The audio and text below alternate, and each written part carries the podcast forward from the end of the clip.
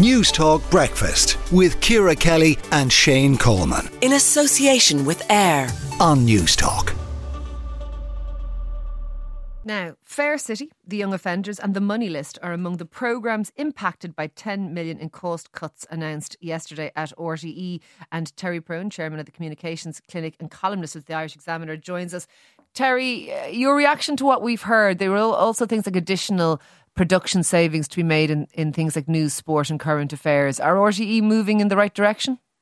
Very much so, Ciara. And the, there's a judicious approach to the whole thing because when you mention something like the young offenders um, and the money list, um, not all of them are going to immediately disappear. Uh, 2024 will still have the money list because it's already been made uh, this year. So they have they've chosen very carefully. Obviously, uh, actors are not going to do as well out of Fair City, and it is something of a risk because the kind of people who watch soap operas are creatures of habit. Mm. And if you remove one of the elements of that habit, it is a risky decision, but not a hugely risky decision. Risky decision. The other thing is the abandonment of the Saturday summer sub sub gig, as in let's try out new people and see if they could eventually, let's say, present the Late Late Show. It has always been used during the summer for that kind of thing. Pat Kenny did it before he went on to present the Late Late Show. People like Tracy Piggott, people like Ray D'Arcy have done it without much productivity in terms of them moving on. And right now, I think that there's a, a feeling that, you know, we have given enough people enough chances by allowing them to sub, whether on radio programs or on television programs. Let's just abandon the diminished summer market and put in repeats. Okay. Uh, that's an interesting take on all of that. I, I truthfully, I hadn't thought that they, they were doing that to give people a chance to sub. I thought they were doing that because it was it was fairly cheap television. But perhaps I, I, I, I and I'm, maybe I'm not trying to be snippy. I was actually that's thought that's what it was. Um, what does RTE need to maintain, Terry, by way of its core? I mean, like they're, they're so they're maintaining a soap opera, but they're cutting it back from four nights to three nights. They're maintaining obviously other independent productions and they're maintaining other RTE productions. But but where where do you see them arriving at their core? Their core, obviously, as as Bakhurst would see it, is news and current affairs, and uh, nothing has been done to to that area. However, Bakhurst has also talked about radically increasing the external, mm. the independent productions.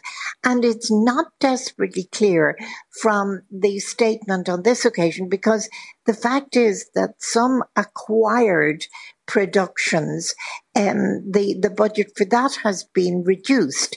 So I'm not desperately clear what's the difference between independent productions, which they say they're committed to, and acquired productions, which are reducing. But what, what the statement indicates is news and current affairs, public service type stuff and sport and special events okay. are to be preserved. Ter- Terry, do you think that one of the reasons that they're saying they're going to come, cut back on in-house productions and they're going to increase by about 50% independent productions is an admission that the, that, that the independent sector can make television programs more cheaply than RTE? Yes, it is. And this is obviously something that the trades unions within RTE would say is a retrograde step because they're saying, look, you have people who have muscle memory, who have been there until they're uh, earning about a hundred thousand a year. And now RTE wants to get rid of them and shove them into the gig economy, mm. which is not a good thing. And there is an argument that that, that, that is true, that, that, that people will be in the gig economy, people will be freelancers, that wages will fall in, in the media industry as a whole. There, that, that argument holds some water. It does, but the fact is that um, in order to prove to the government that they're worth the bailout, uh, they have to take short term measures that will radically reduce their expenditure. Terry, with, with your, your, your great analyst's hat on, uh, will the government have the stomach for facing down the public sector unions in RTE should there be significant industrial action? Should they start, you know, because we are seeing cuts, we are seeing people's jobs probably going, we are seeing people going to be redeployed and moved around. Reform in the public sector is not easy. Now, the, the wind has been at RTE and Kevin Bakhurst back on this since the summer because people were outraged with, with, with all the payments and the slush funds as they were being described in the barter accounts. But down the line, when you have maybe people on a picket line and you have the, the NUJ or you have whoever uh, involved in this, the government don't like to face down public sector unions. Particularly in advance of a general election, yes. which is bearing down on us. However, uh, the fact is that up to now, up to this point, there has been no mention of anything other than voluntary redundancies. And it's very difficult for the public sector unions to work up a head of steam about voluntary redundancies. And the other thing is that Bakhurst is making it very clear. There's a sting in the tail of what they're saying today. He says uh, RT depends on the future sustainable funding of public service media in Ireland. In other words, in English, what he's saying to government is, okay, we have actually taken more than just making people redundant actions. Now we've justified the extra money that we need from you. Okay. Uh, is it going to be enough? Do you think that, that, that RTE is on a path back to, I suppose, solvency? Do you, th- do you think that this is going to fix it, all of the changes that are being brought about? Yes, I do. And I believe furthermore that the governance changes that are going to prevent the kind of tiny little island economy that used to exist within the commercial area in RTE that nobody seemed to know about.